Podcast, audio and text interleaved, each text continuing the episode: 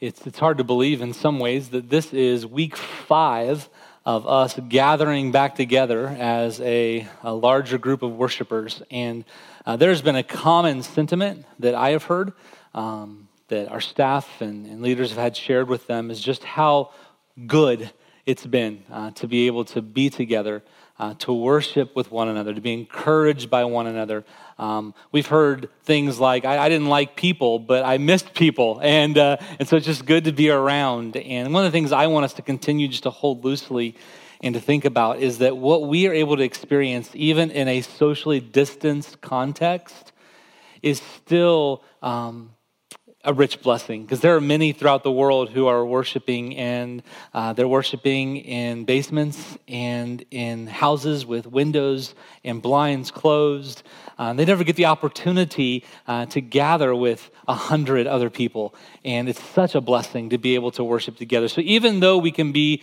distracted or discouraged by being six feet apart, um, it's still an incredible blessing to worship alongside one another.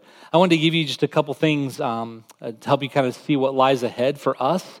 Uh, we plan, uh, unless something you know drastic changes, to continue to gather uh, for our worship gatherings on Sunday mornings. One of the things that we're monitoring is how many people we can fit in here. And so, if consistently we have trouble finding seats for people and maintaining social distance, then we're going to add a third worship experience. And so, we're shaping that plan. Uh, we also want to continue uh, to offer uh, in um, kids' environments and student environments on Sunday mornings. And that's where the next part of this comes into play. We shared with you on July 5th uh, that if we were able to offer our full programming, we really needed some, some volunteers to, to step up. Many of you are volunteering. We are uber, uber thankful for that. Uh, but because of COVID, uh, we have several of our volunteers that are not yet either able to or don't feel comfortable returning to worship. And so that creates some tension points in some of our ministries. Uh, particularly our preschool first hour and our elementary school first hour worship experiences are really stretched right now. Uh, guest services is stretched a little bit. And so we're asking for those of you that aren't already volunteering, will you pray uh, about one of the serving opportunities that you see on the screen? Would you pray just in general for God to raise up those volunteers, but also to ask God, could I be an answer uh, to my own prayer? On the table just outside the room, uh, there is a list of job descriptions for each of those positions and the contact information for how to let someone know you want to serve. There's a bottle of hand sanitizer right there, so you can sanitize your hands, grab a piece of paper, and, and, and keep yourself comfortable and safe. Uh, but we really need to, to, to have those volunteers to operate and to take care of people and fulfill our mission. Two of our core values are loving and welcoming. And if we can't provide the right number of people in our next gen environments or in guest services, it's hard to do that. And so, if we can't get the right volunteers, then we're going to have to modify plans a little bit. Um, that'll either be going to our next gen programming only at one of our worship services experiences, or um, just going to more of a family style worship uh, each time we meet. Uh, please, please, please, please do not hear that as a threat. Don't hear that as a guilt trip. Um, it's just us being transparent. COVID has changed a lot for all of us, right? Um, things are always changing. And so we just want to be honest. This is where we're at. If we can't offer programming, this is what it means. It just tells us that our church at this time is not quite ready for that.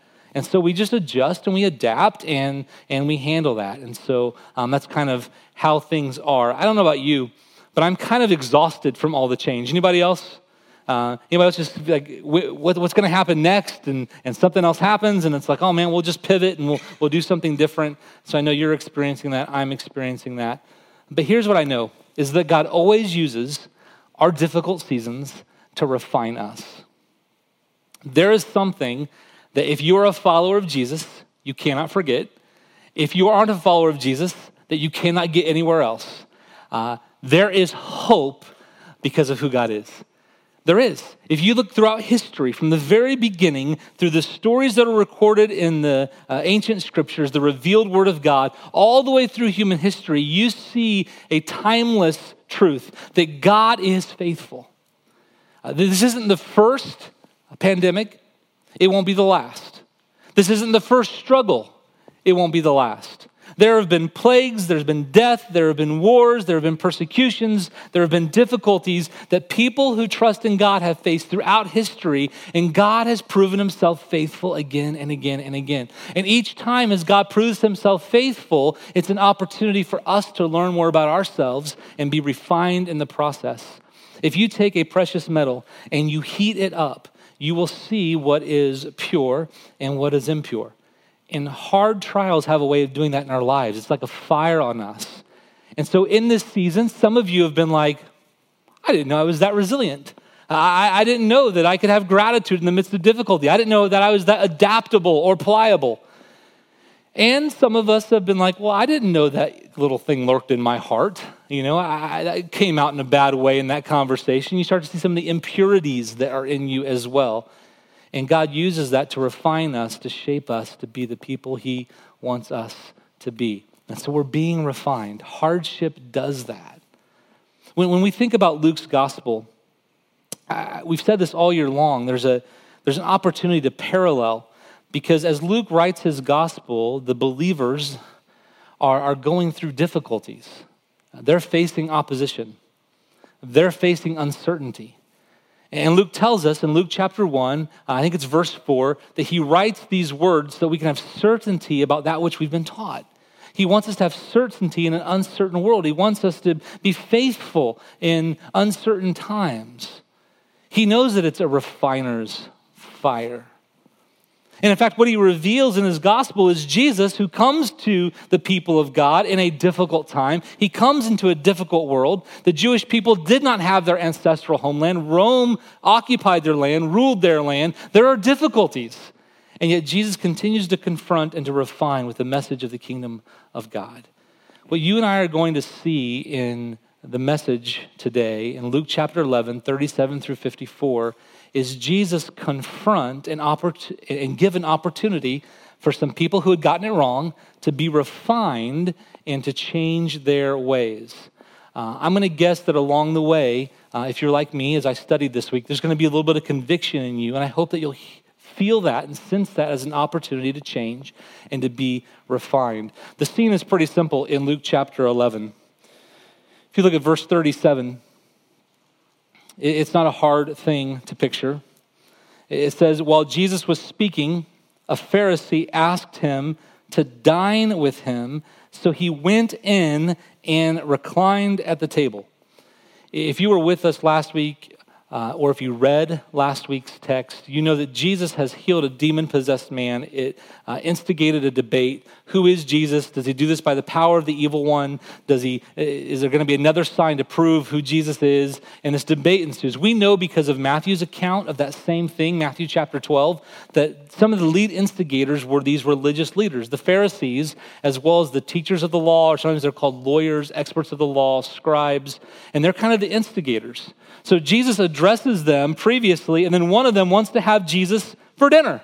Uh, and so he invites Jesus over. Jesus comes and uh, he's hanging out at this Pharisee's house. He's reclined at the table, prepared to eat. Maybe you know this picture from Luke chapter 7. We talked about it earlier this year. There would be a, a center table. A feast like this was probably a public spectacle, and each of the people lays, uh, legs extended from the table, prepared to eat. Well, the beginning of a meal, uh, someone would go around and they would offer a bowl uh, to cleanse the hand. And, and so this is what happens, verse 38. The Pharisee was astonished to see that he did not first wash before dinner. So the Pharisees astonished, maybe a better word is appalled, uh, surprised to see that Jesus did not first wash uh, before he ate. And so, the risk of simplifying this too much, what follows all the warnings from Jesus come because Jesus didn't wash his hands before dinner. I'm going to guess that in your context, whether it's as a parent, as a grandparent, maybe as a teacher, maybe in a workplace, that there have been a few cringe moments over the last few months when you thought someone should have washed their hands and they didn't. Uh, maybe it's happened for you. I've heard a few stories of people in our lobbies and they, they see people, uh, you know, shaking a bunch of hands and they reach into their pocket and they grab a mint and they put it in their mouth and, and they're like, oh man, that just scares me. Like there's a debate that follows because Jesus didn't wash his hands. We're going to find it's a little more nuanced than that, but it's simplest. Jesus didn't wash his hands and it stirred a controversy. So we have to ask ourselves why, why would this Pharisee be so astonished, be so appalled by Jesus not participating in this ceremonial washing of hands? Here's what I think it's really easy for us to do, myself included. We read the word Pharisee, and because of what we've been taught or what we've heard, we automatically take the Pharisees and we put them in this jar of evil, bad people, and Jesus is in the good jar. So we have the Jesus, the good jar, the disciples are in the good jar, and we have the Pharisees, the Roman leaders, and, and all, the, all the bad people. And when we do that, it simplifies it a little too much. We don't realize just this bigger portrayal of the Pharisees. I think it's important for us when it comes to this passage. The Pharisees truly believed that they were doing the right thing for God's people and God's kingdom. I think that, that's important to understand. We see that in our world today. There are people that do the wrong thing, but they really think they're right. You may have a few people racing through your mind. the Pharisees really thought the Pharisees kind of rose into power as the sect in Judaism during what's called the Hasmonean period. And so, as Judaism was being threatened, these, this class rose that treasured and um, just held on to the rules they have this, this foundational belief that if Israel could be pure, if God's people, God's ancestral people, could live pure lives and do what is right, then that would merit God's favor and He would come and He would restore and rescue. So their effort, their work would result in God's favor and ultimately salvation. They believed that God had a special place for Israel. And so they worked hard to make sure that externally people were doing the right things. And so they started grabbing for different procedures and different rituals to ensure that people were pure. One of those was washing your hands ceremonially. It's not in the law of Moses, it's not in the Old Testament. But they said, you know what? If you don't want to be defiled, then you need to wash your hands because if your hands aren't clean, and you take food, that food becomes unclean, and that food goes into you and it makes you unclean, and that just pushes God's judgment down the line, right? Because Israel's still not pure, Israel's still not right. So when here's this leading teacher of this new movement in Jerusalem and Galilee, and he doesn't follow those orders, it's just like, oh, great, now we're going to wait a little bit longer. We have to work a little bit harder for God to love us and respond to us and rescue us and restore us. So, so Jesus picks up on this and look at his response, verses 39 through 41. And the Lord said to him, Now you Pharisees, cleanse the outside of the cup and of the dish, but inside you are full of greed and wickedness. You fools, did not he who made the outside make the inside also? But give as alms those things that are within, and behold, everything is clean for you. It's probably difficult for us to appreciate just how offensive this statement from Jesus was remember we just said the pharisees prize this cleanliness these out, this outward perception of purity these external acts that would make them uh, look clean in god's eyes. And so they were meticulous. They would not have passed food around uh, a gathering that the dish had been cleaned on the outside but not the inside. They, they, they just prize this cleanliness. And so for jesus to say hey you're like a dish that the outside is really clean but inside you're a mess that would have been deeply offensive. But Jesus is pointing out that while their external practices, they were conforming and looking like they were doing the right things, inside their hearts remained unchanged. Jesus says what should have happened is that through sacrifice, giving alms were sacrificial gifts to the poor. Through sacrifice, you should have given what's inside. You should have surrendered your whole heart to God. Give Him everything that you are, and then you would be clean. See, what's happening here is we have a battle. Uh, this series is called Verses. In this section of Luke's gospel, we see these battles. Last week it was light versus darkness. So today you're going to see this battle between rules versus relationships. See, the Pharisees' ideology was work hard, do the right things, God will love you more, and He's going to rescue you. Jesus says, No, God has already done something for you. Let that change your heart and your orientation, and then you obey Him because of what He's done. One is based upon relationship, one is done to earn God's favor. It's rules versus relationship, it's a clash. To help you understand this, think about um, our political system in America. I'll just name three parties Republican, Democrat, Libertarian. At their core, all three of those parties really think they know what's best for the American people. They, they really think that they have a picture of how do we help America be the best that it can be. But they each have a different way of doing it, right? So the, the Pharisees think this is how God's people fulfill God's purpose. And Jesus says, no, that's not how. This is how God's people fulfill God's purpose. It's about what God has done for you, it's about the heart. You've heard me use this phrase before, you've maybe heard other places. The heart of the matter is a matter of the heart. Jesus wants to get inside. It's not just about the external obedience, it's not just about conforming, but it's about being transformed. And so, as this battle ensues, uh, Jesus issues warnings. Here's what we need to understand Jesus cared about the Pharisees. I don't think that gets mentioned enough. Jesus came to save all who were lost. So he gives a series of warnings to the Pharisees, hoping, hoping that they will see the error of their ways and they'll change. We have what are called six woes that follow in the next set of verses. There are three woes given to Pharisees and three woes given to their close friends, these lawyers, experts in the law, scribes again. Those words are used pretty interchangeably. They're warnings. You may say, I've never really heard the word woe before. Here's the first picture that came to my mind. Who, who's seen the Ice Age movie? Anybody? I like cartoons. Sid the Sloth is probably my favorite when it comes to Ice Age. There's this moment in the first Ice Age movie where it's clear that uh, catastrophe is going to come, and the dodos get pretty upset. And so they just start chanting, Doom on you, doom on you. You have to watch the movie, it's pretty cool. But it's, it's a woe, it's a, it's a warning to change. A woe was a rebuke that was strong, but it intended a response. So Jesus warns, hoping the Pharisees will change their behavior and they'll look within and they'll focus on the heart, which will lead to the right living, versus living rightly, hoping to earn God's favor and Him act on their behalf. I don't know, it's been probably 10, 12 years ago. Uh, Audrey and the boys and I were canoeing with her parents over at Kickapoo State Park in, in Illinois. And when we went through our orientation um, for the canoes, they said, listen, when you get towards the end of the journey, you're going to see these large signs that tell you that there's a dam up ahead. And when you see those, you need to follow the directions. You're actually going to have to paddle upstream for a little bit. That's the only way you're going to be safe.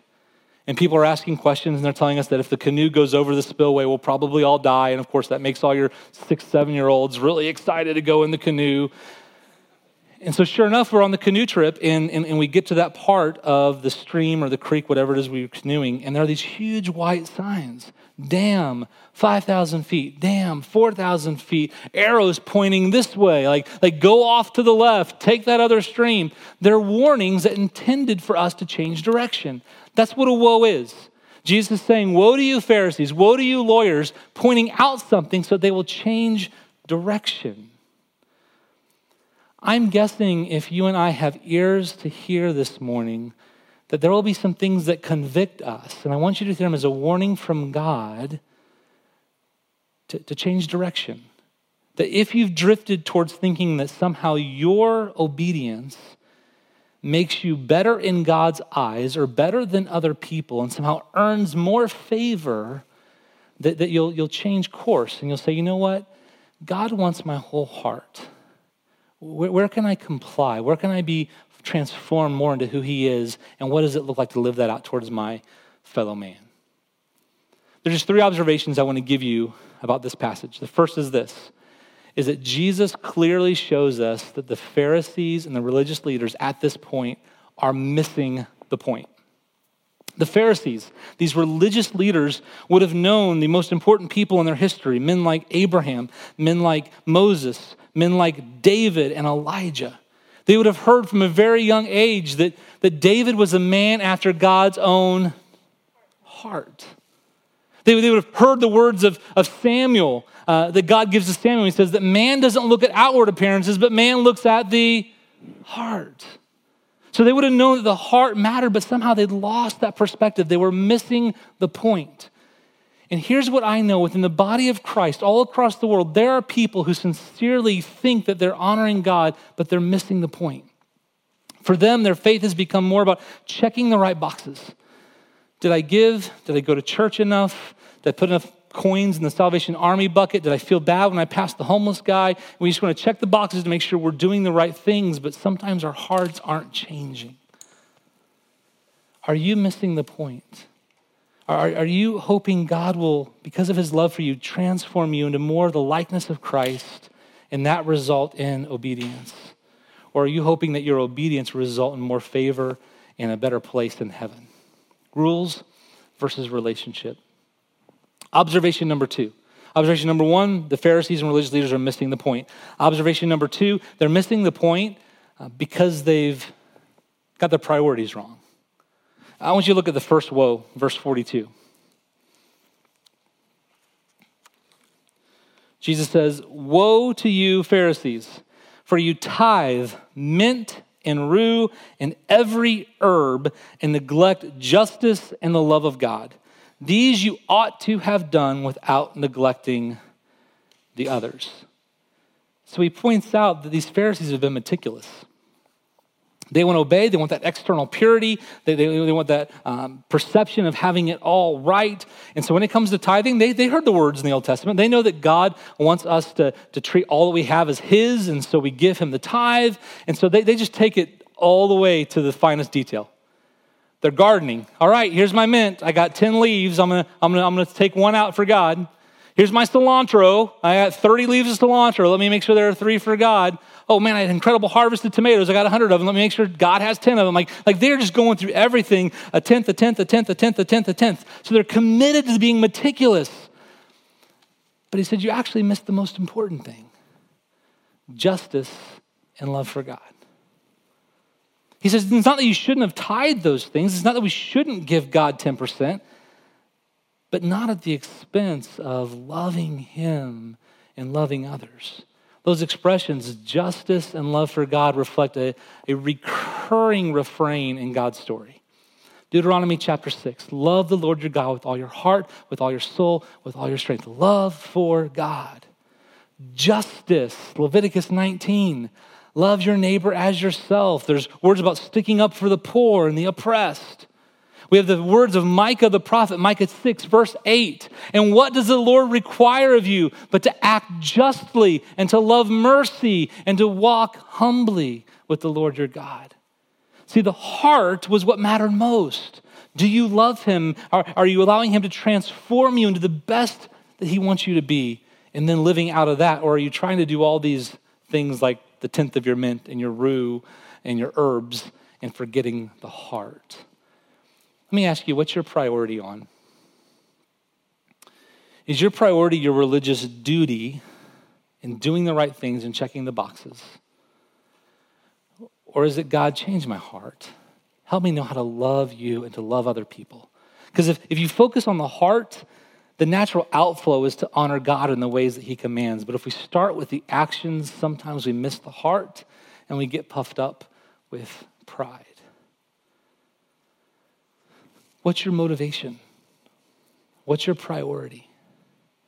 Is it the heart? Here's my experience in the church is that oftentimes the longer we've been in the Christian bubble, we talk about bubbles right now. There's the NBA has its bubble, and uh, you know to keep their their sports safe. In our Christian bubble, if you're living with other people of faith, sometimes it's easy to lose sight and start emphasizing what you do rather than who you're truly becoming. Where's your emphasis? Is the priority the heart? Are you always saying, God, help me? You know, one of the things that saddens me the most is when I hear people say they were hurt by church people. Sometimes that's because there's just somebody who's still being made more into the likeness of Christ, who God's still resolving something in their character and their interior world. And that's fine. People learn, they grow, they, they're forgiven, and they change. But sometimes it's because there are people who say, you know what? I've already arrived. I got it all figured out. I already do enough. I'm already the person God wants me to be. And so it's okay if I gossip. It's okay if I'm rude. It's okay if I'm, and they don't care. What's the condition of your heart? What's your priority? Observation number three for the Pharisees and for these lawyers is that when they miss the point and they prioritize the wrong things, people get hurt. In Matthew chapter 23, another place where Jesus issues woes to religious leaders, he says, You will travel over land and sea to win a single convert. And when you find them, you make them twice a child of hell as you are. That's strong, right? I mean, that's not like great Starbucks conversation. But he's saying you, you, you corrupt them by your example. As you live for these rules versus out of a relationship, other people get hurt. The way you live towards them hurts them. They learn from you, they start following your steps, and they hurt other people. This is reflected in the woes as well. Look at verse 44. Woe to you, for you are like unmarked graves, and people walk over them without knowing it. In the Old Testament law, there were prescriptions or commands that had to do with how you handle dead bodies. And it was because uh, in a time that's far distant from ours, if you were around a dead body, chances are there were bacterias and diseases that you could get, and you could come and you could affect other people. And so, for that reason, they couldn't come in contact. One of the ways they got around that is that they would paint graves so that you didn't come in contact with a dead body. Jesus says, You Pharisees are like unmarked tombs. People don't even know that you reek of death. And they come near you and they're affected when we live for rules and we miss the heart, we hurt other people and other people watch us. If you're a parent, if you're a grandparent, if you've got friends that aren't yet followers of Jesus, they're watching you. And how you live your faith often will be reflected in them as they live out their faith. This is why in our own nation, even within people that would consider themselves followers of Jesus, there's still tremendous bigotry because they've watched it. And someone's done the right things, they've checked the right boxes.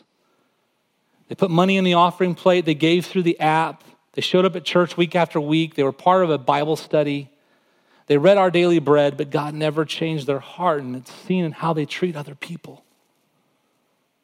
And what happens is, is their kids learn that, their grandkids learn that, their friends learn that. And so when we live that way, when we miss the point, when we treasure rules over relationship, it hurts other people. He says the same thing for the lawyers, verse 52. Woe to you, lawyers, for you have taken away the key of knowledge. You did not enter yourselves, and you hindered those who were entering. These lawyers are not lawyers as you think of them, like someone in a law office representing national law. These were people who were experts in the Old Testament law uh, a word that's called Torah. It's the instructions of God. They're experts in God's instructions. There were 613 commands in Genesis, Exodus, Leviticus, Numbers, and Deuteronomy. Some are good, do this. Some are bad, don't do this. They knew them inside and out. They were in the best position to help the people of God become the very best of who they could be. They had the key, but they missed it.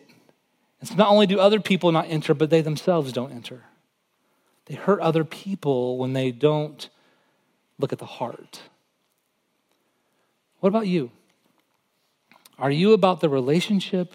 This is who God is. This is what He's done for you. And His favor and His response towards you is what fuels your love for others and for Him. Or are you a person that says, No, I, I need to do these things to make God love me more and to be better in His eyes and maybe even be better than the people around me? Is it rules or relationship? Is it conforming or transforming? Is it the inside first or the outside? I told you this is a clash of ideology. It's a class of theology. It's, it's two different perspectives. And, and Jesus says, I want you to get it right. I have to tell you, as a follower of Jesus, I want you to get it right. I want our hearts, if you're a disciple of Jesus, to beat first for Him to be consumed with allowing Him to shape you and mold you so that as you do good things, they're out of the motivation of what He's already done for you. And that we would live with humility and kindness and gentleness and faithfulness and all the fruit of the Spirit towards Him and others. Will we be people characterized by rules or relationship? This last week, um, we got the opportunity to be to take in two different theatrical performances two different homeschool groups in, in our area uh, one did the play sherlock holmes another did the musical beauty and the beast and, and what was so fascinating from mainly teenagers is how uh, so many of these actors and actresses just really took on the role like they got into character. And it was like sometimes you were watching, you're like, holy cow, they're owning that in this moment. Do you know when drama coaches coach actors and actresses, they talk to them about finding their motivation? Uh, I'm going to date myself a little bit, but when I was in junior high and high school, Sprite had a commercial with an actor, and he would ask, he would say, Excuse me, excuse me, what's my motivation? Like, like what is it that's going to motivate me to own this role? And so, for those actors and actresses in these two performances this week, those that got behind the character, Belle and Beauty and the Beast, were like, this is who she is. This is what makes her tick. They owned it on stage. Sherlock Holmes, those that, that got into the character, they owned it on stage. You and I have a role to play in God's kingdom, but we have to find the right motivation. And the motivation is who God is and what He's done for us in Jesus Christ. And that's the hope that we have, and that fuels us to love Him and to love our neighbor, to be people characterized by justice and love for God, to prize the relationship over the rules. Our obedience flows out of our love for God and love for others and what He's done for us, rather than to earn that love and favor. Let's be a people who are characterized by relationship and living out of that rather than rules. Let's pray. God, thank you. Thank you for your love and your hope and your mercy. And God, as we worship you, will you shape us? God, will you convict us in those places where maybe we've lost sight of the heart? God, if there are places where we've ignored, where we're unwilling to see the, the bitterness or the difficulty that's taken root that affects how we love others, will you, will you convict us, Father? Will you reveal that? Will you refine us? God, for those that don't yet know you, may they see that there is hope in you, that you have a better way, and may they take the bold step to, to talk with someone about coming to follow you and to find your hope in your life. God, thank you. Thank you for warning us strongly so that we can change. And it's in your name we pray and trust and hope the name of Jesus. Amen.